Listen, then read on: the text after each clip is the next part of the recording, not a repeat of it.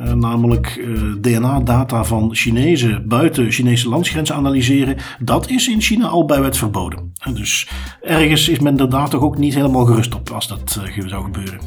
Dat zou al een mooie indicator moeten geven dat het misschien niet heel slim is om al die data zomaar naar Chinese onderzoeksinstellingen, militair of otherwise, te sturen. Het feit dat China zelf al zegt, wij plakken gerust binnen, maar wij sturen niks naar buiten. Hallo luisteraars en welkom bij Das Privé, jouw wekelijkse privacy podcast. Iedere aflevering praten we hierbij over het reilen en zeilen in de wereld van privacy. Digitale spionage, boetes, datalekken, nieuwe technologie, privacy tools, oftewel alles dat er in een week gebeurt in privacyland. Ik ben Bart van Buitenen en zoals altijd heb ik Tim van Haar erbij en hebben wij deze week weer voor jou het privacy nieuws gecureerd en eruit gehaald wat er echt toe doet. We hebben weer een stevige selectie moeten doen. Uh, vandaag in de show onder andere. Je kent facial recognition voor surveillance. Vanaf nu wordt het ook ingezet om bedtijden af te dwingen. En de Nederlandse politie ziet nu ook het voordeel van camera-deurbellen. En tenslotte, China oogst DNA om supersoldaten te maken. Dat en nog meer in de aflevering. We hebben ook nog een aantal privacyvragen die via Twitter werden gesteld. Die gaan we ook behandelen. En zo kunnen we er meteen invliegen met het eerste item. Mm -hmm. um, cyberspionage, ja heb je op verschillende manieren. We hebben er regelmatig aandacht voor als de Russen of de Amerikanen of de Iraniërs weer eens iets uithalen. Nu is het even de vraag, is dit nu cyberspionage of zitten ze elkaar gewoon te pesten? Um, ik had een artikeltje, ja, je hebt het op meerdere plekken gezien. Ik heb de variant van de Jerusalem Post erbij gehaald, want daar zat een, een grappig extra stukje info bij. Maar wat je op heel veel websites kon zien, was van ja, het uh, Iraanse netwerk is verstoord. Het Iraanse treinnetwerk is verstoord. Hackers hebben alles platgelegd, hebben voor vertragingen gezorgd. Uh, duizenden mensen kwamen niet op tijd op bestemming, uh, treinen werden vertraagd. Dat is het nieuws wat je overal zag. Uh, Oké, cyberaanval zoals je ze tegenwoordig wel meer ziet. Um, of het nu echt ontwrichtend werkt op de maatschappij is een tweede. Dus wat wilde men daar precies mee bereiken? Uh, op het artikeltje wat ik van de Jerusalem Post haalde, uh, zoals de naam doet uitschijnen, een Israëlisch georiënteerde krant.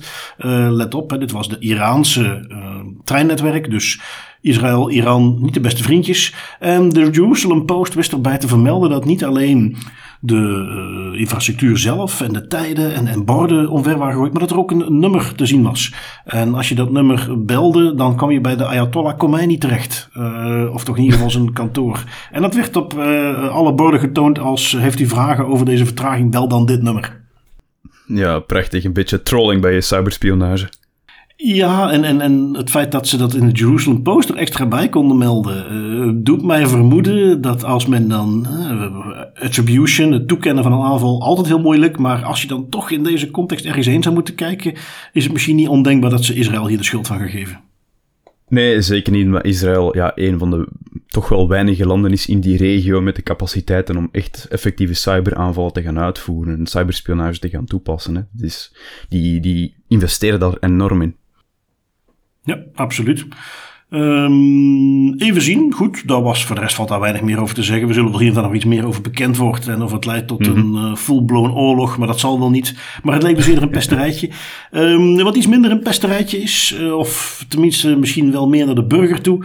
Is uh, de slimme deurbellen die we kennen. Of toch in ieder geval deurbellen met camera's erin. Daar hadden we het er eerder al over dat dat voor politieprojecten interessant is. Dat Ring daar van alles mee doet. Maar kennelijk heeft nu ook de Nederlandse politie dat Tim, jij hebt daar het een en ander over gelezen bij onze favoriet security.nl. Yes, hofleverancier van Das Privé, ze doen het weer. In aflevering 23 halen we al aan dat Ring uh, zorgwekkende proefprojecten uitvoert om beelden van deurbelcamera's te delen met politie. En de Nederlandse politie die heeft dat waarschijnlijk gezien en dacht, ah, geen slecht idee. Ze zijn een eigen initiatief gestart om gebruik te maken van deurbelcamera's van particulieren van gewoon gebruikers. Al doen ze het natuurlijk wel iets ander en iets minder invasief dan in de VS. De, de Nederlandse politie roept namelijk eigenaren van deurbelcamera's op om hun apparaat aan te melden in een nieuwe database, genaamd Camera in Beeld. Die database die geeft een overzicht van welke camera's waar hangen en wat ze op het beeld vastleggen. Het is dus niet zo dat de politie toegang heeft tot die beelden rechtstreeks of dat zij live kunnen meekijken met de camera. Ehm, mocht er bijvoorbeeld een inbraak zijn gepleegd, dan kan de politie in het systeem gaan kijken waar er ergens een camera hangt, waar mogelijk iets nuttigs op te zien is. Vervolgens kunnen ze dan de eigenaar van de camera contacteren en vragen om die beelden over te maken in het kader van een onderzoek. Dus het is, het is niet zo invasief, er is wel een, een bepaalde vorm van controle. Wat ik natuurlijk wel een beetje interessant vind aan dit hele initiatief, is dat je met deze optie eigenlijk enkel slecht ingestelde deurbelcamera's een toegevoegde waarde kunnen bieden aan de politie. Nee, nu bijvoorbeeld is het stappenplan van camerabewaking van de autoriteit persoonsgegevens dat in een aantal keypoints weergeeft hoe dat je een deurbelcamera veilig ophangt en met respect voor de privacywetgeving. En die, dat stappenplan dat, dat stelt als volgt. Als je een deurbelcamera hang, ophangt om te kijken wie er voor de deur staat en wanneer er wordt aangebeld, dan hoef je de, de opname eigenlijk niet te bewaren en dan volstaat het om die gegevens, die beelden live te bekijken. Meer heb je daarvoor niet nodig. Dat is niet proportioneel. Ze stellen ook dat je de beelden best bewaart op een zo kort mogelijke tijdsperiode, liefst 24 uur of zelfs helemaal niet. En ja, als je, die, als, je, als je dat stappenplan volgt om met respect voor de privacywetgeving een videodeurbel te kunnen gebruiken, dan kom je al snel tot de vaststelling dat de enige camera's die gebruikt kunnen worden voor dat camera-in-beeld initiatief, camera's zijn die slecht zijn ingesteld en eigenlijk niet conform de privacywetgeving werken. Ja, en, en wat ik me ook afvraag is uh, in hoeverre het echt zinvol gaat zijn. Want je hebt natuurlijk uh, camera's die continu filmen, dat zijn bewakingscamera's. Daar hebben we in België bijvoorbeeld, bestaat er al een register voor. Als je een bewakingscamera hebt, die moet je al aanmelden bij de overheid. Uh, maar dit gaat over deurbelcamera's. En ik heb zelf ook zo'n deurbelcamera. En ja, als er hier in de buurt een inbraak is gepleegd, dan ga je daar verdraaid weinig aan hebben. Want dat ding werkt alleen maar, neemt sowieso niks op en werkt alleen maar op het moment dat iemand aanbelt. Dus ik vraag me af wat ze daar precies mee willen bereiken. Want normaal gezien neemt zo'n deurbel toch ja, alleen maar op als iemand aanbelt. Dus als jij s'nachts een inbraak wilt opsporen, dan is de vraag wat die nu precies gaat toevoegen. Ja, precies. Ik, ik ben ook niet helemaal mee wat hier de bedoeling van is, waarom dat ze zich ook specifiek richten op deurbelcamera's. Want zoals je zelf al aangeeft, er zijn al een aantal controles ingebouwd die het voorkomen dat dat continu opneemt. Je mag die ook niet zomaar overal gaan plaatsen of overal naartoe gaan richten. Dus als je die camera instelt conform de privacywetgeving, dan is die eigenlijk al nutteloos. Dus dan vraag ik mij af, ja, oké, dat is ook een vreemd signaal dat de politie dan geeft als ze eigenlijk beelden gaan opvragen van camera's die niet conform privacywetgeving zijn ingesteld. Dat is eigenlijk het punt dat we hier willen maken. Dat is, dat is een, een vreemd signaal dat de politie hier geeft. Ja, ja, zeker als je die quote het artikel. Steeds meer particulieren beveiligen hun huis met camera's. Oké, okay, so far so good, dat snap ik. Mhm. En hebben daarvoor bijvoorbeeld een deurbelcamera aangeschaft. En dat is nu net wat onze rechercheurs goed kan helpen. Want met die camerabeelden kunnen we verdachten beter opsporen. Ja, dus zo'n deurbelcamera. Tenzij zij een heel ander beeld hebben van wat een deurbelcamera doet. Maar die doet bij mij weten precies wat de naam insinueert. Als iemand aanbelt, dan laat hij zien wie er staat. En voor de rest ga je dus niks zien. Dus tenzij die dieven van tevoren, voordat ze inbreken, even rond zijn gegaan en belletje trek hebben gedaan. vrees ik dat dat weinig uit gaat halen. Ja, het is, een, het is een bizar concept. En ik ben vooral benieuwd dat het effectief iets gaat uithalen. Wat dat ik bedoel, dat is een argument dat we kunnen aanhalen voor zowat elk camera-initiatief, denk ik. Hè. Of dat effectief een nut heeft. Maar ja, we zullen zien. Ja, inderdaad, inderdaad. Um, even zien, we hebben nog een artikeltje van Vice.com. Uh, die vond ik leuk. Uh, niet zozeer omdat er uh, heel veel uit te halen viel naar privacy toe, maar vooral, we hadden het een paar afleveringen terug al over die telefoons die verkocht waren door de FBI. de Anom-telefoons. helemaal zo'n geëncrypteerde chatdienst speciaal voor criminelen, maar volledig opgetuigd door de FBI en, en, en collega-diensten. en daar hoorde ook een telefoon bij. Nou, wat je nu ziet, is nadat dat bericht naar buiten is gekomen, is dat een heleboel mensen wanhopig, uh, of een heleboel criminelen wanhopig van die telefoons af willen. Want die zijn bang dat daar toch op de een of andere manier meegeluisterd kan worden. Dus telefoons die op zich qua specs uh, en qua hoe ze eruit zien best wat waard zijn, die staan nu voor spotprijzen op het internet. En zo kom je dus bij een heleboel mensen die zo'n ding kopen, die denken dat ze een of andere uh, sexy Android telefoon kopen. Dan komt die binnen en dan kunnen ze er niks mee. En nu komen ze vervolgens in contact met bijvoorbeeld journalisten. En wat blijkt, dat zijn dus een aantal van die Anom-telefoons. Um, waarom is dat leuk? Omdat je dus, uh, ze hebben daar dus naar gekeken en dan zie je dat daar, ja, wat voor soort features daarin gebouwd zitten.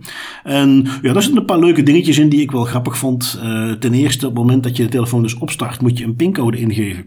Geef je de ene pincode in, dan start die op als een op het oog gewone telefoon. Met de klassieke Instagram, TikTok appjes die niet werken, maar die staan wel zichtbaar. Start je hem op met een andere pincode, dan kom je in een veel leger scherm. Waar uh, een paar hele basic apps staan, zoals de calculator calculator. Maar als je de calculator dan opstart, dan zit daar eigenlijk de chatdienst zit daar dan achter. Dus, uh, dus wat dan in, in security land heet security by obscurity. Hè? We verbergen het gewoon. Um, andere dingen die erin zaten is uh, pin scrambling. Een leuke feature die inhoudt, als je je telefoon ontgrendelt kun je een code ingeven. Als iemand daarna zit te kijken, ja meestal volgen die allemaal dezelfde patroon die die cijfer toetsen. En pin scrambling betekent, die zitten iedere keer op een andere plek. Dus als iemand kijkt naar hoe jij met je vingers drukt, gaan ze niet kunnen afleiden wat jouw pincode is. Want waar 1, 2, 3, 4 of 1, 2, 3 bovenaan staat, gaat dat misschien een keer onderaan staan. En gaan uh, 7 en 8 zijn op plaats gewisseld met de 4 en de 5. En op die manier, dat is pin scrambling. Dus er waren zo'n paar leuke extra features die zo eens naar boven kwamen over wat dat dan precies is. Zo'n uh, Anom telefoon. Um, wat ik dan benieuwd naar ben, zijn dat dingen die de FBI heeft bedacht toen ze die telefoons maakten en die zij misschien zelf ook in hun eigen dingen toepassen? Is dit iets waarvan de FBI dacht, ja, dit, dit, dit slaat eigenlijk nergens op, maar criminelen gaan dit misschien interessant vinden, dan lijkt het authentiek, dus we gaan het daarom inbouwen. Ik, ik, ik was benieuwd, uh, daar, daar hebben ze natuurlijk geen antwoord op, maar leuk om te zien hoe men dus nu wanhopig van die telefoons probeert af te komen en we daarom een beetje inzicht krijgen hoe die eruit zagen. Ja, gewoon cool om eigenlijk eens in uw handen te kunnen hebben en te denken, dit is het device en het systeem waarmee dat die criminelen zijn opgepakt. Uh, dat, dat vind ik wel een, een cool principe om in uw handen te hebben. Nu, Bepaalde van die features, weet ik, die zijn beschikbaar ook in gewoon publiek beschikbare apps in de App Store. Bijvoorbeeld messaging apps die uh, verborgen zijn onder een calculator interface bijvoorbeeld. Ah, ja. Dat is iets dat effectief ook ja, ge gebruikt wordt en wordt aangeboden op de, de gewone reguliere App Store en Google Play Store. Dus misschien ah, zijn ze okay. daar uh, hun inspiratie gaan halen. Maar het is, ik vind het wel cool om te zien hoeveel beveiligingsmaatregelen dat er in dat device zitten. Ja, de ene ja, al wat effectiever dan de andere misschien. Wellicht wel. Uh, wat ik dus ook ja, in die zin interessant vond om te zien, want dat is waarschijnlijk iets wat je op al die telefoons tegenkomt. Ja, die zijn dus gestript van alle standaard mogelijkheden. Dus, dus ja, zo'n iemand, een crimineel die zo'n ding had, liep dan waarschijnlijk ook altijd nog met een gewone smartphone rond. Want je kunt daar de klassieke andere diensten die je met je smartphone gebruikt, of het nu gewoon een mail is of alle andere appjes, die werkten daar dus niet. Uh, en uh, je moet ze toch nageven, de makers van die dingen, nu was de FBI, die is het ook gelukt, maar daarvoor had je er al genoeg andere. je krijgt die mensen mensen dus zover om 2000 dollar per toestel uit te geven voor iets wat eigenlijk een, een, een gestript Android toestel is waar een heleboel features uitgehaald zijn en een paar dingen in zijn veranderd. Maar uh, ik denk dat de winstmarges op die dingen uh, buitengewoon waren. Ja, ja, dat, dat denk ik ook inderdaad. Zeker als je kijkt naar de toestellen en wat er eigenlijk nog mogelijk was. Los van het feit dat dan de initiële de, de aankoop was sowieso al duur veel van die encryption devices en die systemen, die hebben ook nog een subscription. Dus dan oh, ja. betaal je ook nog eens maandelijks om die systemen te kunnen gebruiken. Dus inderdaad, ik denk dat dat wel een lucratieve business was. Tot als dan natuurlijk de FBI infiltreert en dan is het, uh, dan is het feestje gedaan. Hè. Absoluut. Om te kunnen infiltreren heb je dus aan de ene kant ja, politiediensten, FBI, die hier gewoon heel goed nagedacht hebben van oké, we maken gewoon zelfs een toestelletje. Uh, het blijft een feit dat men uh, steeds blijft hameren op de problemen die men heeft om dingen uh, toegang te krijgen tot berichten. En mm -hmm. een bekende daarvan zijn dingen zoals hè, Facebook Messenger, waar dan ook vaak allerlei crimineel materiaal wordt uitgewisseld. En iets wat nu een beetje de focus is van nieuwe wetgeving, die is er ja, iets wat jij hebt hem meegenomen, Tim, maar ik had hem ook pas net op het laatste moment maar voorbij zien komen. Ik had er eerder helemaal niks van gezien. Um, in het Europees Parlement heeft men nu een wetgeving doorheen geduwd die het mogelijk biedt om toegang te geven tot dat soort materiaal. Om daar kennis van te gaan nemen. Jij hebt het wel uitgezocht. Waar, waar, waar gaat die wet over? Wat uh, kan men nu? Ja, het is, um, ik heb ook stevig moeten zoeken om daar eigenlijk concrete informatie over te vinden. Ik vond dat eigenlijk verbazingwekkend. Dat, het is best diep begraven, maar het Europees Parlement heeft met grotere grote meerderheid akkoord gegaan, of is met grote meerderheid akkoord gegaan met tijdelijke regels, waardoor chatdiensten, e-mailproviders en andere aanbieders van online communicatie de privéberichten van gebruikers mogen scannen op de aanwezigheid van kindermisbruikmateriaal. De huidige e-privacy-richtlijn die bood namelijk geen juridische basis voor het verwerken van content met als doel het opsporen van kinderporno. Met de nu aangenomen tijdelijke uitzondering, in die zin tijdelijk drie jaar, kunnen internetbedrijven op vrijwillige basis de berichten van gebruikers scannen en melding maken van verdachte content. Nu, ik zie er een probleem in, laten we meteen wel duidelijk zijn. Ik denk niet dat wij, zijn niet tegen het opsporen van kindermisbruikmateriaal. Dat is een zeer beladen thema dat op een, een concrete en gepaste manier behandeld moet worden. Maar ik zie hier wel een probleem, omdat het, ja, Het is weer al eens de ontwikkeling van het zoveelste hellend vlak door in te spelen op de angst en emoties van mensen. Hè. Terrorismebestrijding, kinderpornografie, drugs. Het zijn ondertussen allemaal klassiekers geworden om invasieve technologie te gebruiken op onschuldige burgers. En eens je daarmee bezig bent, is het ook heel lastig om die function creep te stoppen en dat hellend vlak terug in balans te brengen. Case in point, je hebt um, Cerberus, wat staat voor Child Exploitation Response by Beating Encryption and Research to Unprotected Systems. Dat is een initiatief in februari 2019 gestart om kindermisbruik en de verspreiding van kinderporno tegen te gaan door geëncrypteerde systemen te ontcijferen. Dat is een heel systeem op, opgezet door de politionele eenheden. Nu, aanvankelijk was het idee, we gaan, ze gaan dat enkel gebruiken voor het opsporen van kinderporno en dat, en dat tegen te gaan. Daarna werd dat ook gebruikt om versleutelde berichten van drugsmokkelaars op EncroChat te ontcijferen. En je ziet al, die, die function creep, die kruipt er al in. En dat begint met één nobel doel en eindigt ergens totaal anders zonder enige vorm van transparantie en niemand die weet waar het stopt. Eerst criminele chatdiensten, EncroChat aanpakken, dan WhatsApp, Telegram en Signal. Want ja, daar zitten naast onschuldige burgers ongetwijfeld ook terroristen en drugstrafikanten op. Het is, het is zo vermoeiend, hè? altijd dat gebruik van die van diezelfde thema's.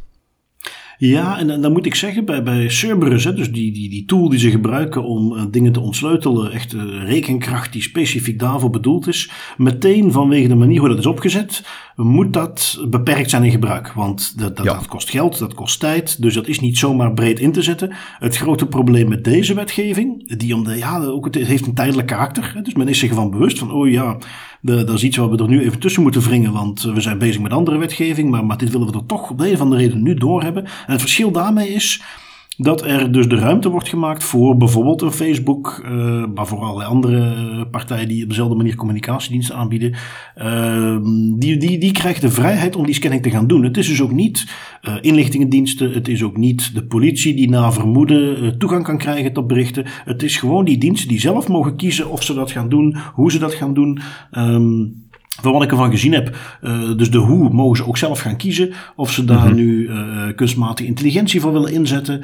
Uh, of ze daar nu op een andere manier, of ze dingen willen gaan bijhouden, het achteraf gaan doen. Dat is allemaal niet goed bepaald. En wat je net ook al aangaf, dat, dat, dat daar uh, middelen moeten zijn om dit soort materiaal op te sporen, mogen duidelijk zijn. Dat, daar, dat we daar iets mee tegen moeten kunnen doen, is ook helemaal duidelijk. Daar gaat niemand over in discussie. Maar de manier hoe men het hier heeft geprobeerd, is weer de verkeerde manier. En wat ik ook interessant vond, is. Um, in, in de Politico had ook een artikeltje hierover. Daar hadden ze ook een kort gesprek met uh, Sophie in Veld, een van de Nederlandse Europarlementariërs. En die gaf dus aan, die staat er ook onbekend overigens, over haar privacyagenda. Die is daar veel mee bezig. En die heeft daar dus naar dat voorstel gekeken en die heeft gezegd van ja, wij zijn hier op zich niet tegen. Maar als we kijken naar de manier hoe dit nu ingeregeld wordt, dat is weer te snel, te, te weinig proportionaliteit.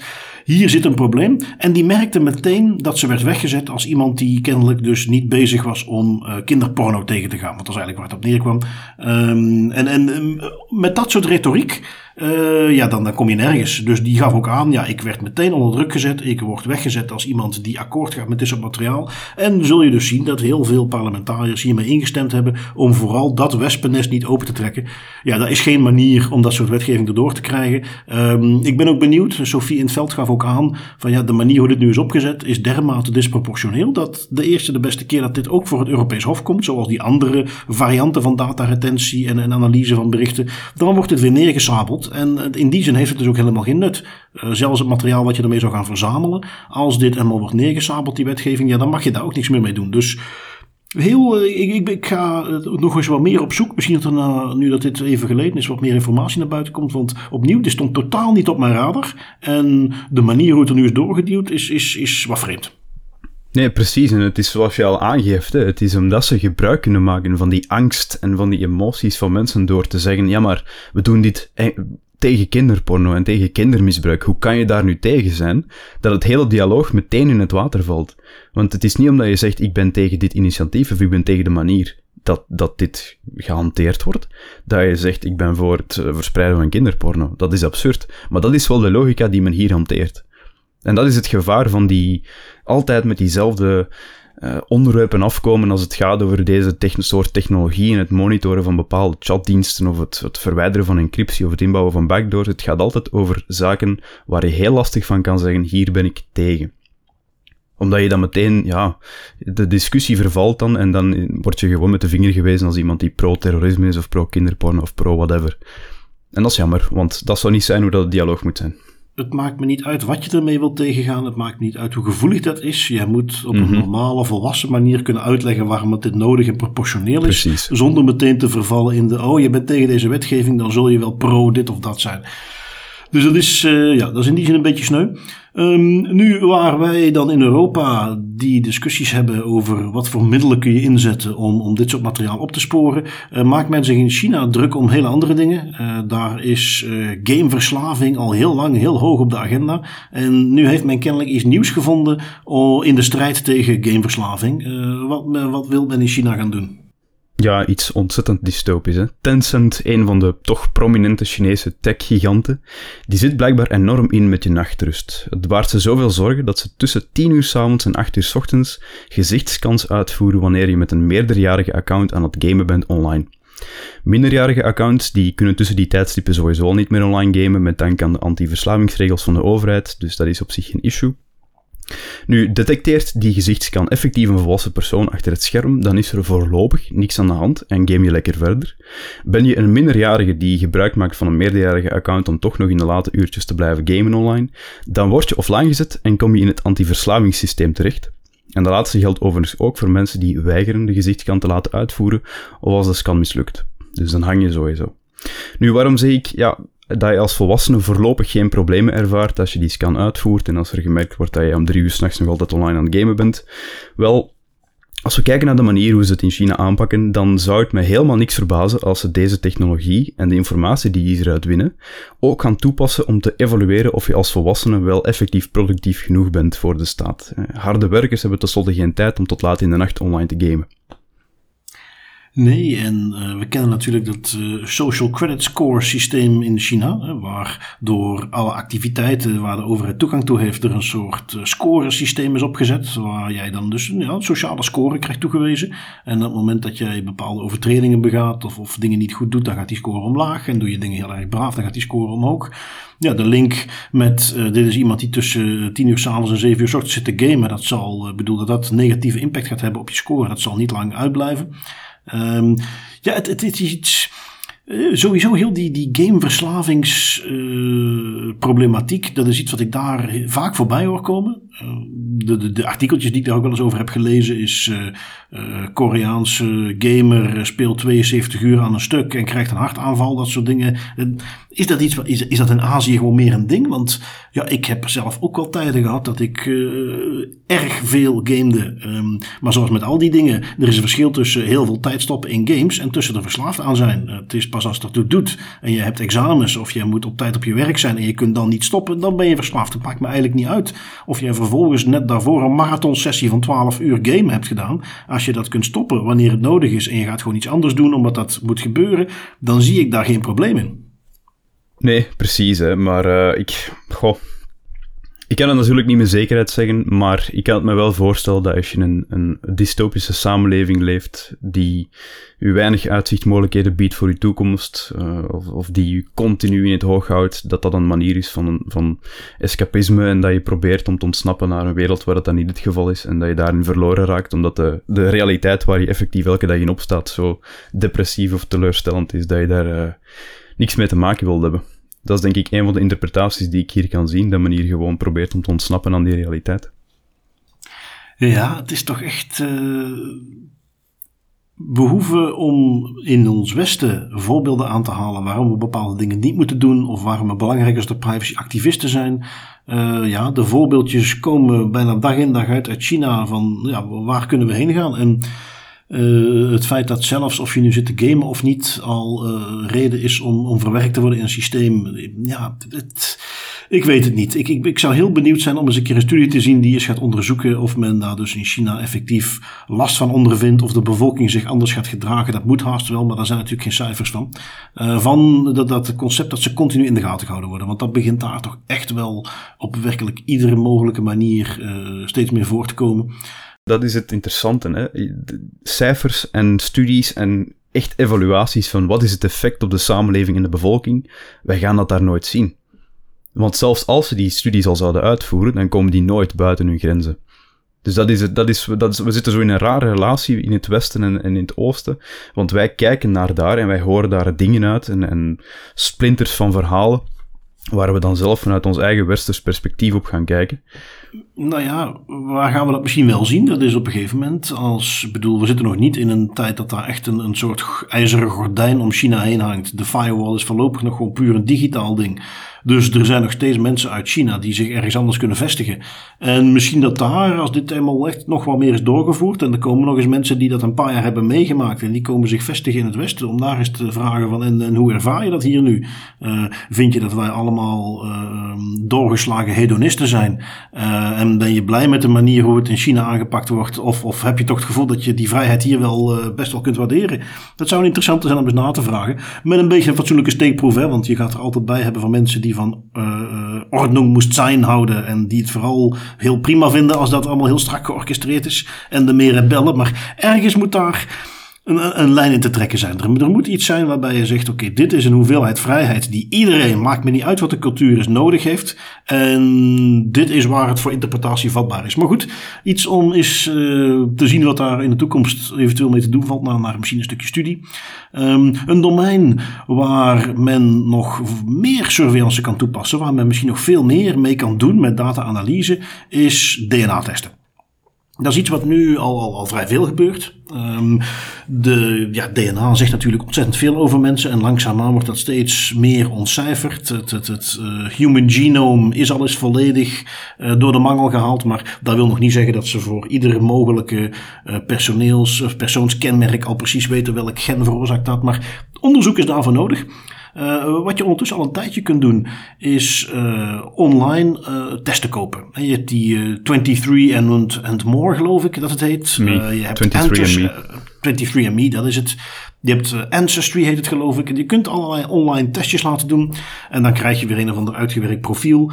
je kunt daarin ook aangeven, als je dat doet, of je onderdeel wilt uitmaken van studies die uitgevoerd worden. Wel, wat nu blijkt, en dat is waar het artikeltje vandaan komt, een uh, artikeltje van Reuters. Um, de BGI, een van de grootste makers van dat soort testen, uh, is in een Chinees bedrijf. En waar dus nu blijkt, is dat op het moment dat jij uh, in die formulier had aangegeven van, oh, ik vind het prima als mijn gegevens ook voor wetenschappelijk onderzoek worden gebruikt, dat dat nu betekent dat die gegevens werden doorgestuurd naar uh, bijvoorbeeld een uh, militaire supercomputer, die alle geanalyseerde DNA-testen nog eens een keer extra door de mangel ging halen, om daar uh, extra analyse op los te laten en bijvoorbeeld op zoek ging of ze kunnen identificeren wat mentale ziektes teweeg brengt, of ze daar informatie uit kunnen halen. Maar, ik bedoel, uiteraard, dit is China, dus vroeg of laat komt alles neer op hoe kunnen we vervolgens de Oeigoeren nog meer gaan onderdrukken. En inderdaad, ook daar werden die DNA-testen voor gebruikt om te kijken of er bepaalde karakteristieken zijn, genen, die ze uh, eruit kunnen halen, die meteen aanduiden van ah, dit is een bepaalde uh, minderheid. Wellicht op, op een andere manier dan hè, de, degene van een, een, iemand die uit Azië komt en die van ons, die kun je er sowieso meteen uitpikken. Dat dat verschil is kenbaar. Maar wellicht dat je ook kan gaan analyseren wie heeft bepaalde voor, voorouders uit een Oeigoerse meerderheid. In ieder geval, dat zijn dingen Waar men dat dan ook voor wilde gebruiken. Uh, iets wat ook in het artikel van Reuters naar voren kwam, in, in een van de eerdere paragrafen, is: uh, ja, men, men wil eigenlijk die analyse ook gebruiken om supersoldaten te gaan maken. Men gaat genetisch gemodificeerde, genetisch verbeterde soldaten kunnen maken door al deze dingen te analyseren. Ja, dat triggert mij natuurlijk wel. Hè? Supersoldaten. Ik, ik was al fan van de film van Jean-Claude Van Damme van uh, vele jaren geleden, Universal Soldier, waar men dat eigenlijk al deed. Dus dat, dat, dat klinkt interessant. Dat wordt enigszins later in het artikel wel genuanceerd. Uh, het gaat er dan vooral over dat men uh, de gehoorverlies en hoogte, hoogteziekte wilt kunnen, hoogtevrees wilt kunnen analyseren. Dat, dat, dat, dat leidt dan iets minder tot supersoldaten. Misschien dat het nuttig kan zijn, maar dat is toch nog net even iets anders. Um, wat ik wel, wat misschien nog interessant is, is dat niet 100% duidelijk is in hoeverre zijn ze hier te ver gegaan. Uh, mensen die al die testen van, daar hebben we het over miljoenen mensen, die zo'n uh, test hebben laten doen en die hebben aangeduid, ik ga akkoord met wetenschappelijk onderzoek. Ja, dit is wetenschappelijk onderzoek je kunt daarvan maken wat je wilt. Dat het misschien niet de bedoeling was dat het militair gebruikt werd. Maar ook dat is wetenschappelijk onderzoek. Dus uh, wellicht dat men dat, dat beter had moeten informeren. Of had gewoon moeten zeggen van ja, we doen wetenschappelijk onderzoek. En het kan ook zijn dat dat in China gebeurt. Weet je zeker dat je dit wel wilt toestaan? En dat men dat dan had teruggetrokken. Um, wel nog even wat dan een indicator is van dat daar toch enige gevoeligheid achter hangt. Uh, de omgekeerde weg, uh, namelijk uh, DNA-data van Chinezen buiten Chinese landsgrenzen analyseren. Dat is in China al bij wet verboden.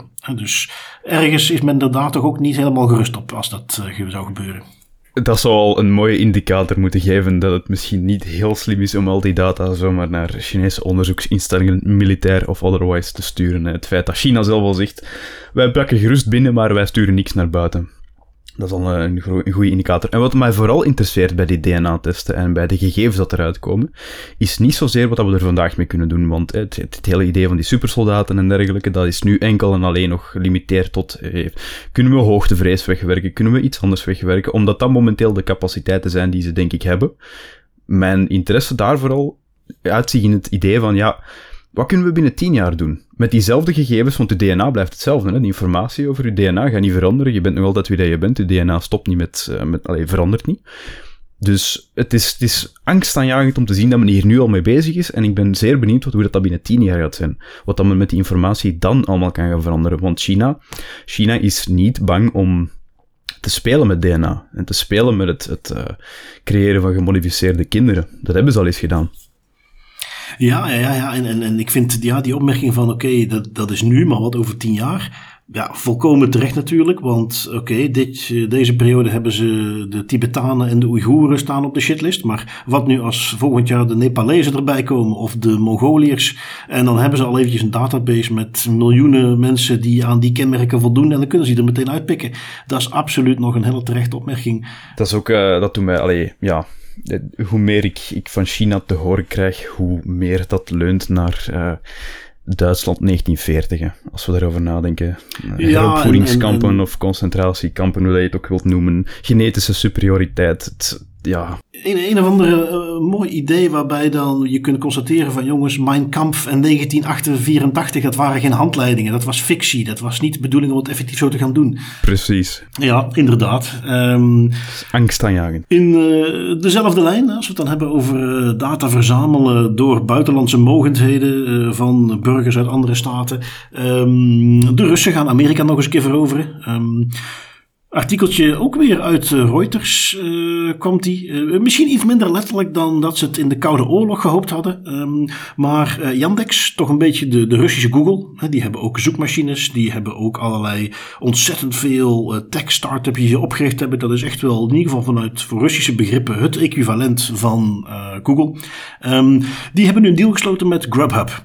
Grubhub, ja, zoals de naam al insinueert, daar kun je eten bestellen wat geleverd wordt. En ze hebben nu met Yandex een deal gesloten om op allerlei universiteitscampussen uh, robotjes te gaan leveren die dat vervolgens gaan bezorgen. Dus het uh, de, de, de, bedrijfje, de, de uh, die de eten gemaakt heeft, stopt het in zo'n robotje. En dat robotje gaat voort, uh, ziet er een beetje uit als een marsrover en gaat dan vervolgens op die campus dat eten bezorgen.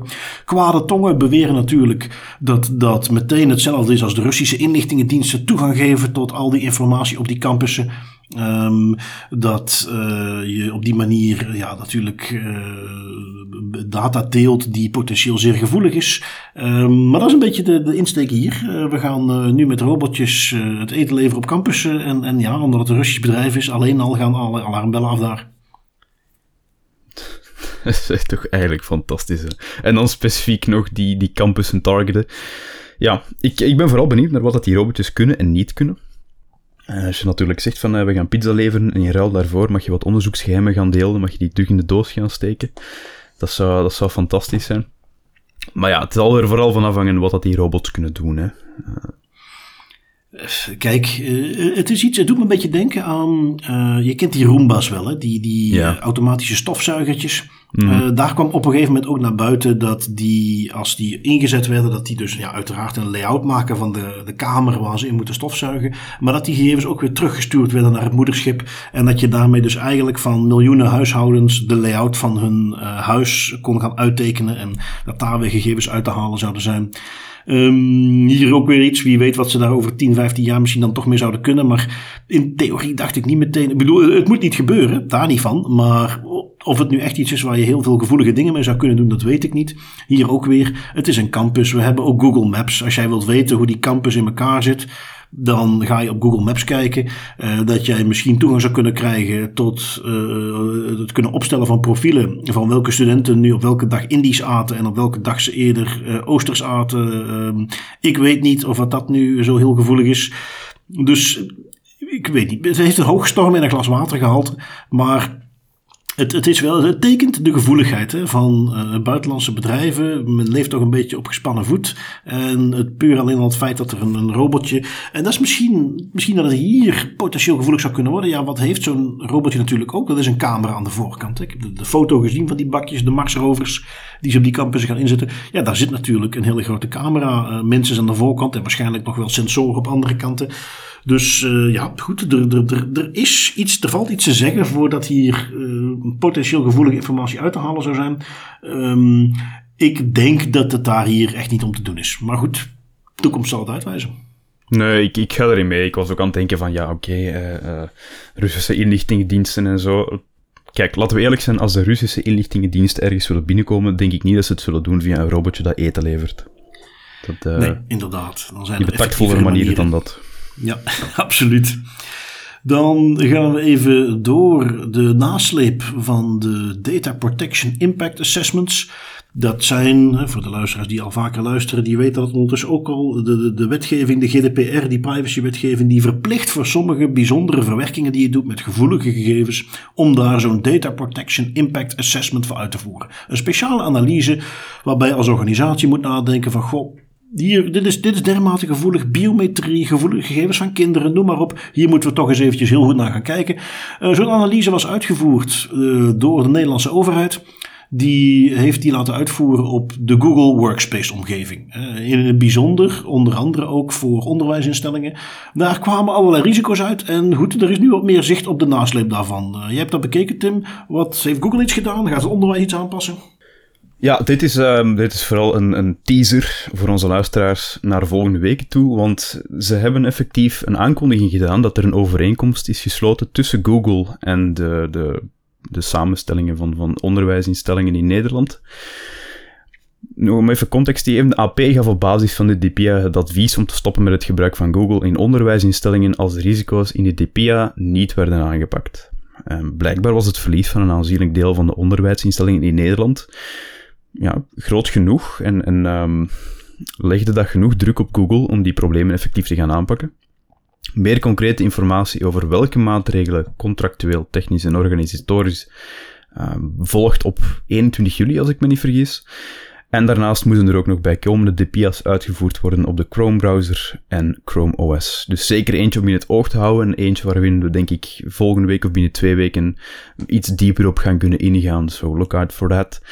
Nu, wat ik hier wel wil meenemen, want dat is, ik, ik vind dat zo, ik vind dat wel jammer dat het op deze manier weer al moet gebeuren. Hè. Dit toont nog maar eens aan dat Google eigenlijk best wel wat kan veranderen aan de privacyinstellingen van hun platform om persoonsgegevens beter te beschermen, maar dat ze enkel bereid zijn om dat te doen als ze effectief praktisch gedwongen worden om het te gaan doen. Als ze helemaal geen andere keuze hebben. En dat, ja, dat is Google, hè, maar dat is, dat is jammer om te zien dat het weer al zo moet gebeuren en dat we niet gewoon van Google kunnen vragen, kijk, kun je die privacyinstellingen niet gewoon op een deftige manier instellen? Ja, eh, handhaving, handhaving, handhaving. Ze gaan daar boetes voor moeten krijgen totdat ze eindelijk snappen dat wat er in die wetgeving staat, namelijk standaard, de standaard instellingen van die tools, die moeten privacy georiënteerd zijn. Niet als er eenmaal analyse is gebeurd en er wordt gedreigd met collectief een heel land die software niet meer te gaan gebruiken, dat je dan pas in beweging komt. Het geeft wel aan, en dat is iets wat we veel te weinig zien. Uh, zeker in België is dat een, een, concept wat ik nog veel te weinig zie. In Nederland heeft de overheid dat dus nu een aantal keer gedaan, ook met Microsoft al. En toen kreeg men Microsoft zover om dingen aan te passen. Uh, dat is dat men collectief dat soort analyses laat uitvoeren. Dat is niet dat ieder schooltje dat zelf moest gaan doen, of dat iedere scholengemeenschap dat zelf moest gaan doen. Nee, de Nederlandse overheid heeft gezegd, die hebben zelfs een dienst, uh, SLM, het Rijk, die precies dat soort dingen doet. Um, volgens mij staat SLM voor Service Level Management. In ieder geval, het is een overheidsentiteit die niks anders doet dan dit soort contracten uh, onderhandelen, analyseren um, en daar in feite bindende uitspraken over kan doen over hoe je ermee om moet gaan of niet. Dat zouden we hier ook meer moeten hebben. Dat, dat moet echt iets zijn. Uh, wij hier ook hebben heel veel scholen die van Google gebruik maken. Smart School is iets wat hier ontzettend populair is in scholen. Eigenlijk zou je vanuit de overheid of van mijn part het ministerie van Onderwijs hier dan zou moeten zeggen van oké goed scholen wij weten dat jullie in de context van het budget dat je hebt en de mankracht die je hebt, dat je niet eventjes allemaal één per één zo'n DPA gaat uitvoeren. Wij gaan nu als het onderwijs zijnde voor jullie de DPA uitvoeren. Dat, dat zou ik heel graag zien dat dat is gebeurd. En je ziet dat het werkt. Dat, dat bewijst men nu eerst met ja. Microsoft DPA en nu met Google. Klopt. Klopt, je ziet dat je zelf die gigantische tech, techbedrijven in beweging kunt brengen en veranderingen kunt laten uitvoeren. En dat is een goed punt dat je geeft, want we hebben het al zo vaak aangehaald in deze podcast. Soms worden overheidsinstanties, zoals scholen, worden echt hier in België soms aan hun lot overgelaten. En worden dan op de vingers getikt dat ze de privacy niet respecteren van, van de kinderen of van de ouders of van whatever. Terwijl dat er eigenlijk, ja, dat zijn scholen die hebben ook een beperkt budget, die hebben ook beperkte mankracht en capaciteit om daarmee om te gaan. Maar dat zijn nog altijd wel overheidsinstellingen en die zouden de nodige steun moeten krijgen. Dat is ook iets dat is ook heel mooi om mee te geven hier, om dat nog verder even te, te illustreren. Um, het zijn twee, twee uh, grote groepen van onderwijsinstellingen in Nederland, Sivon en Surf, die met, met Google in dialoog zijn gegaan na die DPIA. En die twee organisaties die gaan ook pakketten van documentatie en, en, en, dergelijke aanbieden aan de, de scholen die gebruik maken van Google-platformen om te controleren of de juiste instellingen er zijn nadat die zijn uitgevoerd door Google. Dus er is effectief veel steun daar, dus daar kunnen wij zeker nog een voorbeeld aan nemen. Ja. Absoluut. Um, ik, uh, we kijken even verder en ik weet niet, Tim, ben jij, ben jij een kunstliefhebber? Spreekt kunst tot jou? Ben jij abstract ingesteld? Is dat iets uh, voor jou? Ik uh, kan dat zeker wel appreciëren, ja. Zeker okay. en vast.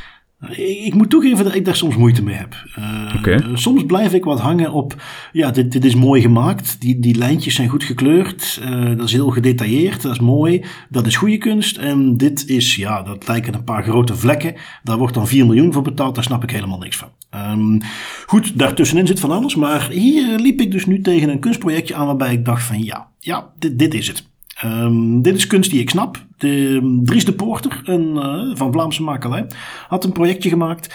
Um, had een Twitter-account opgezet. Dat heette de Flemish Scrollers. Het heeft het nieuws al op een aantal plekken gehaald. Ik heb het artikeltje van Data News, maar het is zelfs een beetje viral gegaan over heel de wereld. Wat had Dries gedaan? Die heeft een, uh, ja, is een kunstenaar, maar toch ook wel een beetje een techneut.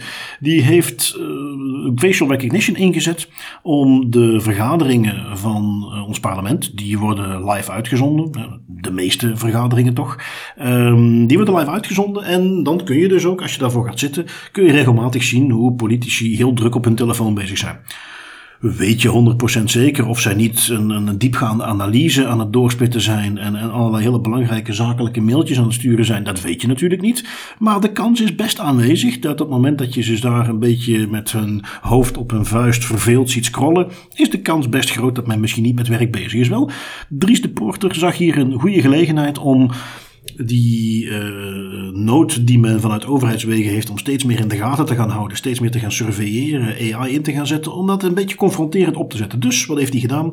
Twitter-account aangemaakt, heeft zijn facial recognition losgelaten op die livestream. En iedere keer als een politicus gedetecteerd werd dat hij met zijn telefoon bezig was, die, die AI die hij had ingesteld herkende een telefoontoestel. Geen tablets, maar wel uh, mobiele telefoons.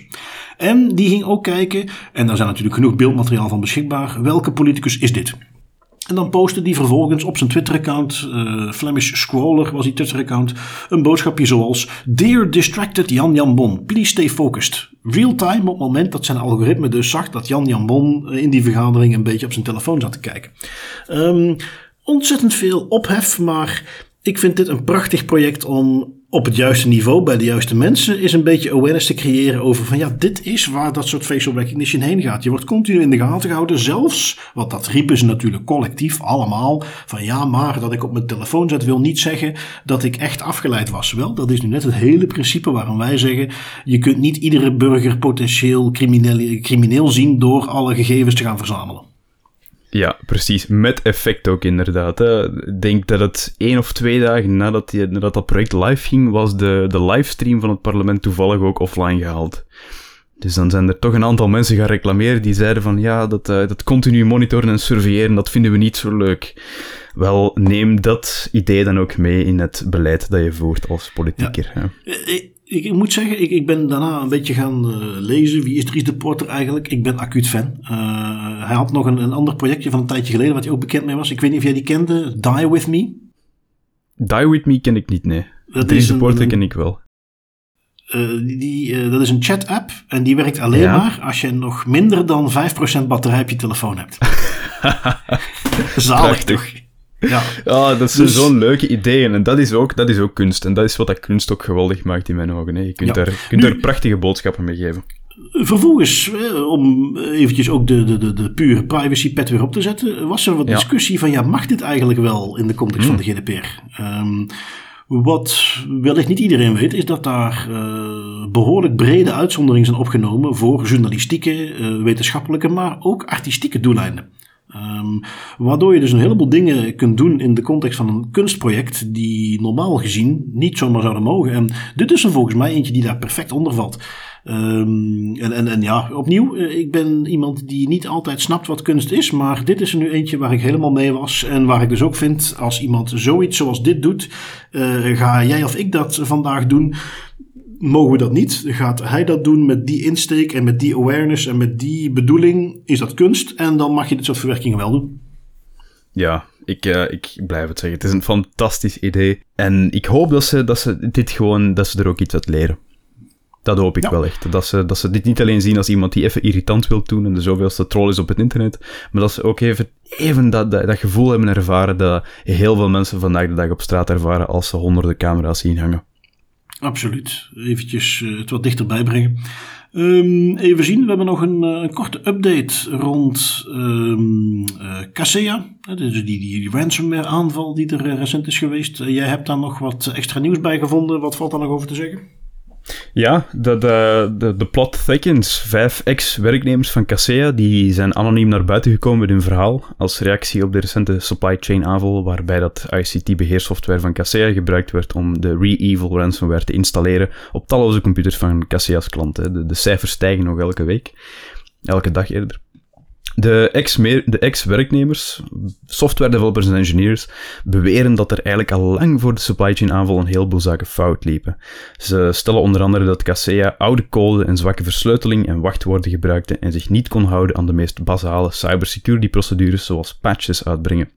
Ja, dat geeft wel geen goed beeld natuurlijk als je nu met die, cyber, met die supply chain aanval zit. Om het nog erger te maken, een van die werknemers zou ook een rapport van 40 pagina's hebben geschreven over de kwetsbaarheden in Kaseya software.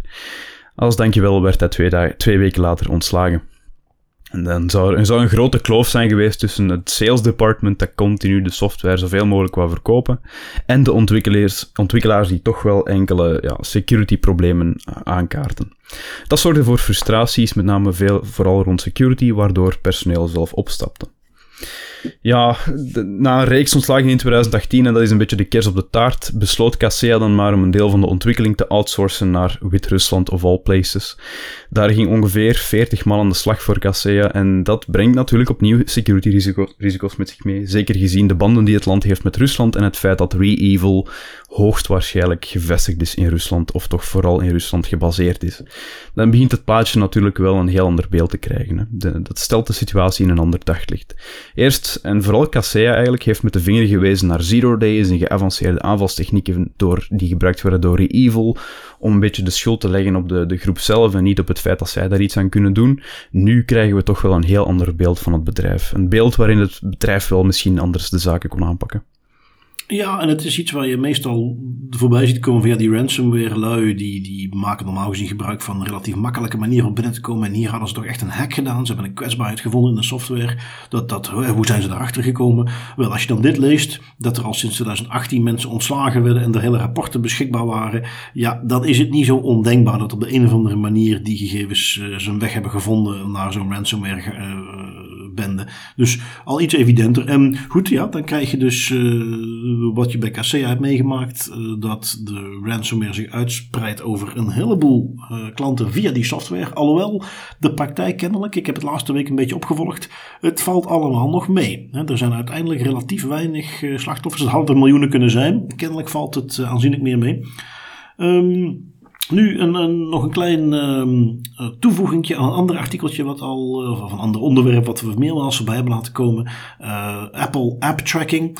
De gevolgen beginnen zich nu ook los van de, de opt-in rates die je in, in Apple, in iOS steeds minder zag. Zie je de gevolgen nu ook terugkomen in advertentiegeld wat gespendeerd wordt. Nu, ik zag op 9to5mac.com een artikeltje waarin men wat informatie verzamelde van grote marketingbedrijven, advertentiebedrijven, die dus nu effectief beginnen te merken dat de uitgaven van eh, Facebook ads uh, in Android uh, gigantische hoogte inschieten en dat die in de iOS-context omlaag gaan. Vanwege natuurlijk het idee, als mensen niet meer getracked willen worden, dan zijn die advertenties ineens veel minder waard.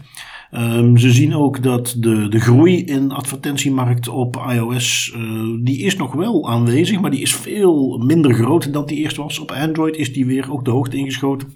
Dus uh, leuk om te zien dat uh, die activiteiten rond die app tracking, want dat is uiteindelijk waar het mij om gaat, uh, dat het effectief vruchten afwerpt. Dat je dus ziet dat men ja, op een andere manier zou moeten gaan adverteren. Want puur het geld met bakken tegelijk naar Facebook gooien. Want die hebben toch die profielen van miljarden gebruikers. Dat gaat hopelijk binnenkort niet meer op. Ja, inderdaad, hopelijk. Hè. Ik um, blijf nog altijd een gigantische voorstander van contextuele advertenties, het idee dat jij advertenties gaat tonen op basis van wat er gepresenteerd wordt op het scherm van de website zelf, omdat er vaak wel een link is. Als je bijvoorbeeld zoekt naar kampeerspullen, dan kan het wel eens logisch zijn dat je ook zoekt naar botinnen of naar wandelstokken. Dus als men dat op die manier kan doen, kan men dan misschien... De hoop is bij mij dat het ook een pak goedkoper gaat zijn dan ja, de, de dure R&D van Google en Facebook met hun algoritmes te financieren. Inderdaad. Um, nu goed, interessant om te kijken wat, wat, wat, ja, wat de gevolgen daar op lange termijn voor zijn. Eh, is het iets tijdelijks? Is het iets waar men gewoon denkt van ja, het is eventjes uh, vanwege alle berichtgeving, is die advertentiemarkt wat gekrompen op iOS en komt dat vanzelf weer terug? Komt dat terug op een andere manier, inderdaad met die contextuele advertenties? Dat is, dat is hetgene waar ik dan uh, op langere termijn benieuwd naar ben. Um, we springen meteen even door naar een artikeltje uit Politico. Deze vond ik uh, erg interessant. Vooral vanwege de, ja, de, de, de, nieuwswaarde van. Het is iets wat je niet iedere dag leest. Uh, het ging namelijk over Klaus. Klaus is 75 en is gearresteerd. Uh, niet zomaar gearresteerd, maar kennelijk was hij een dubbelagent voor China. Uh, mm -hmm. Interessant ook omdat je dus ziet, ja, werkelijk op iedere laag van de bevolking speelt het zich kennelijk af. Dit is iemand die, Klaus was sowieso al wel een behoorlijke dubbelagent. Het is te zeggen, die was al veel langer, al in de tijd van de Koude Oorlog was hij al in dienst van de, of was hij in ieder geval, werkte die al voor de Duitse inlichtingendienst, de BND. Uh, die ging vaak op reis naar de Sovjet-Unie, uh, deed daarmee aan onderzoeksprojecten, was een professor en kreeg op die manier al veel toegang tot informatie. Um, kennelijk was hij op zoek naar wat extra spanning, want in 2010 ging hij naar een conferentie in Shanghai. En daar is hij benaderd door de Chinese inlichtingendienst en heeft hij besloten om dus als dubbelagent of ja, dubbel-dubbel agent te gaan fungeren. Um, want is hij sinds die tijd kennelijk ook informatie gaan doorspelen als er staatsbezoeken waren uh, tussen China en uh, Duitsland, internationale conferenties waar dingen besproken moesten worden, andere lopende internationale zaken, dan voorzag Klaus de Chinezen van wat extra randinformatie informatie. Um, Kennelijk heeft hij ooit wel eens aan de BND laten weten van, goh, ik heb wat contact met China gehad, maar ik neem aan toch niet in die mate, want hij is dus uh, recent, nadat er uh, een jaar of twee jaar geleden al huiszoekingen waren geweest en men er dus al aan begonnen is, maar hij is dus recent ook effectief gearresteerd.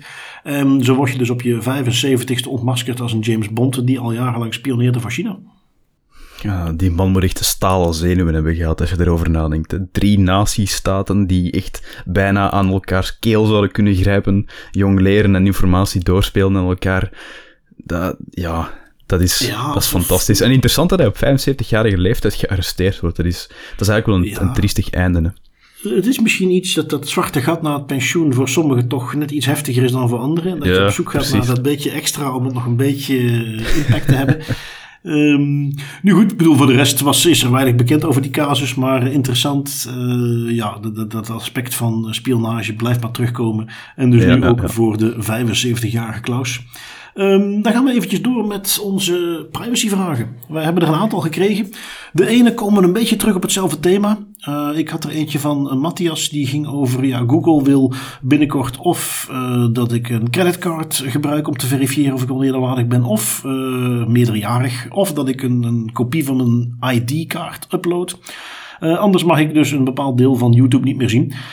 Um, ik moet toegeven dat, dat, dat me dat wat verraste in die zin dat ik eigenlijk dacht dat je op YouTube gewoon alle content kon zien als je maar ingelogd was in een Google-account. Ik weet niet of jij daar een verandering hebt gemerkt? Ja, ik heb daar een verandering op gemerkt. Um, ik denk dat dat al, dat is al een, een maand bezig, denk ik. Of een paar mm. maanden zelfs. Het is al een tijdje bezig dat Google nu sinds kort bij bepaalde video's die gemarkeerd zijn als enkel voor, voor volwassenen, effectief gaat vragen of dat je meerderjarig bent. En dat doe je inderdaad door de informatie van uw kredietkaart of van uw identiteitskaart vrij te geven en te koppelen aan de account uh, die je gebruikt om op Google te surfen. Gebruik je geen account, dan kan je die gegevens sowieso niet zien en dan moet je eerst een Google-account aanmaken. Nu, ik heb heel goed nieuws voor Matthias, want de privacy tool die ik ga meenemen op het einde van deze podcast, die uh, is specifiek gericht om dat soort zaken te vermijden. Dat is specifiek een tool om die verificatie te vermijden en te omzeilen. Ja, dus het is niet onoverkomelijk, maar het is vooral irritant. Absoluut. En uh, het uh, verifiëren van een creditcard daar kan ik mee leven. Dat lijkt mij best een, een goede manier om vast te stellen: is iemand 18 jaar of niet, zolang je voor de rest ook niks met die creditcard doet. Behalve verifieert, is dit een bestaande creditcard en voor de rest niks. Mhm. Ik heb laatst ook voor een streamingdienst een, een, betaling van 1 cent moeten doen om te verifiëren of die kaart al echt was. Daar kan ik mee leven. Kopie van een EID eh, dat lijkt me dan weer veel minder. Uh, daar lijkt me iets wat we het er al eens eerder over gehad. De, wat je wilt doen, dat moet proportioneel zijn met wat je vraagt. En om gewoon om te weten, is iemand meerderjarig meteen uh, scans van EID's gaan vragen, lijkt me dan weer niet correct. Uh, mm Het sluit een beetje aan bij de vraag die Philippe had gesteld. Uh, Philippe is kennelijk in de situatie geweest dat hij zijn kaart heeft laten blokkeren. Zijn bankkaart heeft laten blokkeren. Heeft wellicht gebeld naar het klassieke kaartstop. Um, had te vermoeden dat er iets niet in was met de kaart. Wil dat na de hand weer terugdraaien. En loopt er tegenaan dat er allerlei informatie wordt gevraagd. Dat Worldline allerlei informatie vraagt om die kaart te deblokkeren. En hij vraagt dan van ja, hoeveel informatie mag men eigenlijk opvragen? Um, daar is geen zwart-wit antwoord van nou dit mag men wel vragen, dit mag men niet vragen. Het leunt weer aan tegen datzelfde principe, het moet proportioneel zijn. Dit is een bankkaart, dit is gevoelig. Als iemand die gestolen heeft en die zou op de een of andere manier makkelijk kunnen reactiveren en, en die heeft de pincode ook bemachtigd. Ja, dat is een serieus risico. Dus dat men uh, ver wilt gaan om dat correct te verifiëren dat lijkt mij terecht. Uh, dat men bijvoorbeeld hier een kopie van je identiteitskaart zou vragen voordat men dat wilt uh, openzetten, kan ik me eens bij voorstellen. Ik moet wel zeggen, uh, en dat is dan de andere kant van het verhaal, ik, ik, heb zelf al een paar keer meegemaakt dat ik een kaart liep blokkeren, omdat ik die effectief was kwijtgeraakt, of omdat die was ingeslikt door de automaat en ik die niet meer terugkreeg. Het is buitengewoon makkelijk. Ik kan alleen maar voor KBC spreken waar ik dan uh, die zaak regel. Maar ik heb dan vervolgens binnen een, paar dagen heb ik een nieuwe kaart in de bus zitten. Dus ik zou in die context niet eens al die hassel gaan doen om mijn kaart te laten deblokkeren en allerlei gegevens door te sturen. Ik zou gewoon een nieuwe kaart laten komen. En wat mij betreft, ook al is dat misschien uh, niet de, de makkelijkste optie, duurt dat wat langer. Dat zou ook vanuit Worldline voor mij de veiligste optie zijn. Hoef je geen extra checks te doen, loop je geen risico. Je laat mensen gewoon een nieuwe kaart aanvragen. Ja, precies. Dat was mijn initiële reactie ook, terwijl je het verhaal van Philippe aan het vertellen waart. Het, uh, ik heb dat ooit één keer ook al zelf moeten doen en dat duurt... Binnen een week heb je je kaart terug. Een nieuwe kaart alleszins wel. Dus in die zin, als dat, u, als dat echt een, een probleem is om die persoonsgegevens uh, vrij te geven aan Worldline, wat ik volledig kan snappen, dan is het beter om gewoon een paar dagen te wachten. Absoluut. Uh, we hadden van Michelangelo uh, ook een vraag gekregen. Vond ik interessant. Een vraag die ik in de praktijk ook heel veel tegenkom. Um, mm-hmm. Hij vroeg zich het volgende af. Bestaat er een lijst van organisaties die onder controle van de overheid je Rijksregisternummer mogen opvragen? Um, de afgelopen weken geeft hij aan, ben ik dagelijks wel een dienst tegengekomen die het Rijksregisternummer vraagt, zelfs als klantennummer soms, en dat lijkt alleen maar toe te nemen. Um, ten eerste, die constatering, die kan ik alleen maar onderschrijven. Je komt daar steeds vaker tegen dat het Rijksregisternummer ingegeven moet worden. Klopt. Uh, ik herinner me het voorbeeldje waar Mediamarkt dat jaren geleden deed, die zijn daar ondertussen mee gestopt, zoals we al eens eerder in de podcast Mhm. Nu, om te beginnen bij zijn vraag, uh, dat komt natuurlijk vanuit het feit dat het Rijksregisternummer is, uh, voor de Nederlandse luisteraars, dat is het equivalent van het burgerservice nummer in België, is ook hier een beschermd gegeven en mag je dus niet zomaar gaan verwerken. Om precies te zijn, is dat zelfs heel erg afgebakend. We hebben de wet op het Rijksregister, de Rijksregisterwet, die heel specifiek omschrijft welke entiteiten mogen überhaupt dat nummer gebruiken. Um, en dat mag je dus niet zomaar. Sta je niet in die lijst en dan moet je dan denken dat zijn overheden, dat zijn private organisaties die een specifieke overheidstaak toegewezen hebben gekregen. Um, alleen dat soort partijen die mogen het Rijksregisternummer gebruiken, verwerken, uh, opslaan, opvragen, wat dan ook, hè, de breedste definitie. Uh, wil je dat vervolgens gaan doen, als je zo'n organisatie bent, dan moet je daar een machtiging voor aanvragen. Dan moet je daar een soort autorisatie voor aanvragen om dat te mogen doen. De enige uitzondering daarvoor is dat als die organisaties zeggen: ja, we hebben een stuk software wat wij eh, gaan maken, wat past binnen onze wettelijke taak. En wij willen mensen uniek identificeren in die software, dan mogen zij het Rijksregisternummer gebruiken, moeten ze daar geen autorisatie voor aanvragen. Maar dat mag ook alleen maar daarvoor gebruikt worden. Dus dat betekent dat jij unieke gebruikers in een database wilt hebben. Je mag dat niet op een andere manier gaan inzetten um, echt alleen daarvoor bedoeld.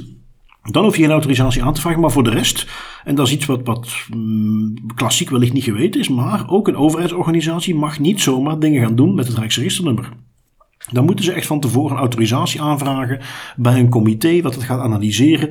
Die gaat kijken waarom willen jullie dat? Uh, past dat wel met jullie wettelijke taken? Hoe gaan jullie dat beveiligen? En dan kun je daar dus toestemming voor krijgen. Uh, die beslissingen, die autorisaties, die zijn beschikbaar. Uh, in het verleden heette dat uh, machtigingen. Die, zijn, die werden door een, een subafdeling van het, de privacycommissie werden die uitgedeeld. Het sectoraal comité voor het Rijksregister heette dat. die kun je nog steeds terugvinden. Zijn allemaal publiek beschikbaar niet altijd even eenvoudig terug te vinden in een, in een makkelijk doorzoekbare database. Maar met een betere Google-werk heb ik zelf al heel vaak moeten doen. Ga je die altijd terugvinden. Um, en daarnaast uh, heb je uh, ja, de, de, de, nieuwe variant waar een comité dat beslist. Ook die beslissingen zijn terug te vinden. Uh, wat je daar dus ook vaak ziet, is dat bijvoorbeeld eentje die ik in het verleden heb gezien, is dat Napoleon Games, bekend van de gokhallen, ook de poging deed om zo'n aanvraag in te dienen. En die zei van ja, wij moeten toch wettelijk opgelegd leeftijden toetsen, we moeten identiteitskaarten aanvragen, dat is allemaal maar lastig. Kunnen wij niet gewoon toegang krijgen tot het Rijksregister? Um, daar is een hele grote niet uitgekomen. En dat hebben ze meerdere malen geprobeerd. En daar komt steeds nee uit. Die toegang gaan ze niet krijgen. Uh, want dat is er niet voor voorzien. Betekent dus dat de dingen die Michelangelo is tegengekomen. Waarschijnlijk gewoon niet kunnen. Uh, je mag als organisatie, als klantennummer. mag je het Rijksregisternummer absoluut niet gebruiken. Uh, opnieuw de, de, de groep organisaties die het Rijksregister überhaupt zou mogen gebruiken na autorisatie is beperkt. En de klassieke privéorganisatie gaat zo'n toelating gewoon nooit krijgen, tenzij je een bepaalde overheidstaak hebt. Dus heel simpel gezegd, overal waar je tegenkomt, buiten overheidscontexten, zonder dat daar een bepaalde wettelijke plicht achter zit. Uh, dat men jouw Rijksregisternummer vraagt, zeker in de context van, van commerciële activiteiten, dat mag waarschijnlijk gewoon niet. En kan ik alleen maar mhm. aanraden om daar een klacht in te dienen bij de gegevensbeschermingsautoriteit, want dat soort dingen moeten inderdaad visibeler zijn. Uh, daar gaat handhaving voor nodig zijn en dan moeten ze weten dat het gebeurt. Dat is iets wat uit het verleden stamt, omdat men daar nooit genoeg naar gekeken heeft, maar het is dus iets wat absoluut niet kan. Nee, precies. En misschien nog een uh, das privé, das beter tip voor organisaties die wel gebruik mogen maken van het Rijksregisternummer. Je kan in je privacy policy altijd een link maken naar de autorisatie die je gekregen hebt van de overheid. Op die manier vermijd je ook heel veel discussies en vragen. Ja. Um, dan hebben we nog een klein overzichtje van uh, de autoriteiten. You will respect my authority. Tim, jij hebt de eerste om uh, de revue te laten passeren. die van de Italiaanse Garante. Wat hebben zij als eerste een boete voor uitgedeeld? Ja, die hebben een boete gekregen van 20.000 euro nadat een betrokkenen klacht had ingediend tegen de tandarts omdat hij had geweigerd hem te behandelen nadat de betrokkenen een medisch formulier had ingevuld waarin hij aangaf HIV te hebben. Nu, volgens de garante is het legitiem om dergelijke informatie op te vragen met het oog op een betere planning van de behandeling. Het is echter niet toegestaan om die informatie ook te gaan gebruiken en te verzamelen om patiënten vervolgens te gaan weigeren op basis van de medische informatie die ze beschikbaar maken. Daar zag die, die garante dus effectief wel een probleem in en heeft, de, die heeft, hebben ze een boete opgelegd van 20.000 euro. Ja, voor een tandartsenpraktijk kan 20.000 euro flink tellen. Um, Ben je een wat groter bedrijf, dan is een wat grotere boete nodig. En de garant was kennelijk in vorm. Ze hebben ook een boete van 2,6 miljoen uitgeschreven naar Foodinho. Um, zoals de naam al insinueert, hebben we hier weer een food app, een bezorg uh, app Ehm, deze hebben die boete gekregen voor een beetje ondertussen bijna de, de, de klassiekers. Ze hebben hun bezorgers niet goed geïnformeerd welke gegevens ze allemaal bijhielden. Ze hebben die gegevens niet goed beveiligd. Ze pasten vervolgens allerlei machine learning AI toe om beslissingen te nemen over die bezorgers. Eh, welke uh, dingen ze toegewezen kregen, misschien zelfs rond de prijzen. Uh, daar hadden ze een Data Protection Impact Assessment op moeten uitvoeren. Die hebben ze niet gedaan. Als vervolgens zo'n bezorger werd geconfronteerd met zo'n geautomatiseerde beslissing, had hij geen mogelijkheid om daar een mens naar te laten kijken. Dus echt je, je checklist van wat zijn de dingen die je vooral niet moet doen, die konden ze één per één afvinken. En dan krijg je dus een boete van 2,6 miljoen euro. In onze roundup van autoriteiten deze week mag ook het UWV niet ontbreken. Die heeft nog maar eens een keer een boete gekregen. Uh, dit keer 450.000 euro boete. UWV, zoals bekend, is de Nederlandse uitkeringsinstantie waar onder andere werkzoekenden zich moeten inschrijven. Um, dan uh, kom je in hun portaal terecht, heb je een, een, functie, een omgeving die heet de Mijn Werkmap, waar je berichten op en neer kunt sturen. En tussen 2016 en 2018 is daar kennelijk uh, voor ongeveer 15.000 mensen werkzoekende gegevens verkeerd op en neer gestuurd. Dus daar is ja, men duidelijk de fout in gegaan. Werd al eerder aangekaart. Heeft men alleen maar wat werkinstructies aangepast. Maar voor de rest niks veranderd. Een beetje dus classic UWV. En hier hebben ze dan weer een boete voor gekregen. Het enige wat ik daarbij hoop is dat dat vooral erfenis uit het verleden is. En dat ze ondertussen na al deze zaken die daar voorbij de jaren zijn geweest. Eh, hun les hebben geleerd. En dat het gewoon een stukje achterstand is wat ze nog moeten wegwerken. Maar dat dit nu wel zo'n beetje de ergste dingen zijn. Ja, laten we hopen, hè, want het is, het is triestig dat je inderdaad op den duur al moet gaan zeggen, klassiek UWV, ze doen het weer, nog eens bijna een half miljoen boete erbij. Ja, dat kan niet meer in 2021, vind ik. Nee, helemaal mee eens. Um, goed, dan pakken we onze tools. Uh, Tim, yes. ik moet alleen al zeggen, qua naam uh, verdient jou al een prijs. Jij hebt Temper Monkey meegenomen. Wat is dat? Zalige naam, hè? Dus Temper Monkey is een browser plugin waarop je user scripts kan draaien. Uh, een userscript is een soort programma, meestal geschreven in JavaScript, dat ook wordt gebruikt om andere zaken te gaan, te gaan uitvoeren op een website, voor het wijzigen van webpagina's om het surfen te verbeteren. Toepassingen zijn onder meer het toevoegen van sneltoetsen, het regelen van afspeelsnelheden, uh, toevoegen van andere functies aan websites of het uh, blokkeren van irritante leeftijdsverificaties op YouTube. Natuurlijk, Tempermonkey is alleen maar de, de plugin om die user scripts te gaan gebruiken. Wat we ook zullen meegeven in onze show notes en in de tools pagina, is het custom script dat je kan gebruiken om die leeftijdsverificaties op YouTube te omzeilen. Dat wordt actief beheerd, wordt actief geüpdate, dus als het even niet werkt, een paar dagen wachten, je kan zien wanneer het laatst geüpdate is en dan works like a charm. Oké, een hele interessante. Uh, yes. Ik heb iets anders meegenomen. Een beetje een klassieker. Die bestaat al heel lang. Um, en eentje waar ik eerlijk moet toegeven dat ik hem zelf niet actief heel veel gebruik. Maar uh, is het iets waar je zegt van ja, ik, ik, ik wil uh, veel sterkere authenticatie. Ik wil iets hebben wat nog sterker is dan een code die via sms wordt gestuurd of die op mijn telefoon is. Ik wil iets wat echt, ik echt fysiek in mijn bezit moet hebben. Um, dan kom je uit bij Yubico. Yubico is bekend van de YubiKey. En zoals de naam insinueert, het is een sleutel. En dat is echt een fysiek dingetje. Je bestelt dat, je krijgt dat thuis bezorgd. En je moet je dat voorstellen als waar je op sommige plekken met je vingerafdruk kunt inloggen. En waar je dus je vinger op zo'n scannertje moet leggen. Wel, je kunt met YubiKey ervoor zorgen dat je alleen maar kunt inloggen in bijvoorbeeld je computer. In bepaalde accounts. Heel veel providers zoals Google, Microsoft ondersteunen dat. Uh, zelfs op je telefoon kun je dus uh, ervoor zorgen dat je daar alleen maar kunt inloggen als je dat sleuteltje effectief bij je hebt. En met bijvoorbeeld NFC, dat je dat ding bij je telefoon houdt en dan unlockt hij zich alleen maar, dat het anders niet werkt. Of dat je dus via de USB-poort of op andere manier die sleutel in je laptop of uh, desktop moet steken voordat hij überhaupt kan ontsleutelen. Dus een hele sterke manier van authenticatie. Iets wat je in hele gevoelige omgevingen ook effectief al tegenkomt als de standaard manier om in te loggen. Maar dus ook via YubiKey voor een hele redelijke prijs. Ik dacht uh, dat je vanaf 30 eh, euro al zo'n YubiKey kunt hebben. Met dan hogere prijzen als ze wat geavanceerder worden. Um, dus ook beschikbaar voor de consument. Dus zeker een interessante. Ja, hele cool. Goed, uh, Tim. Ja, ja, de aflevering is weer. Volgens mij gaat die wat langer worden dan, dan de vorige. Maar uh, we moeten maar eens kijken. Uh, ik denk dat het ieder onderwerpje de moeite waard was. Um, ik wil jou weer bedanken voor je tijd. En de luisteraars voor het feit dat ze weer Das Privé de moeite vonden om te luisteren. En wij nodigen jullie uit om volgende week weer eens te luisteren. Tot dan. Yes, tot volgende week.